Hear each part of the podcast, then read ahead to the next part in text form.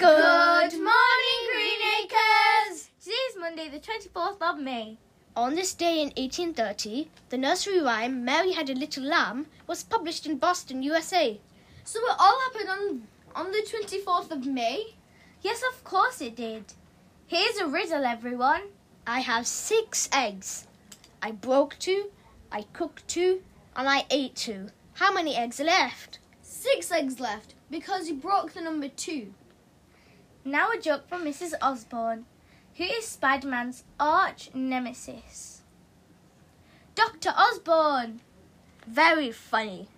That's all for today, folks. Have a great day, everyone, and remember respect, responsibility, and really good manners.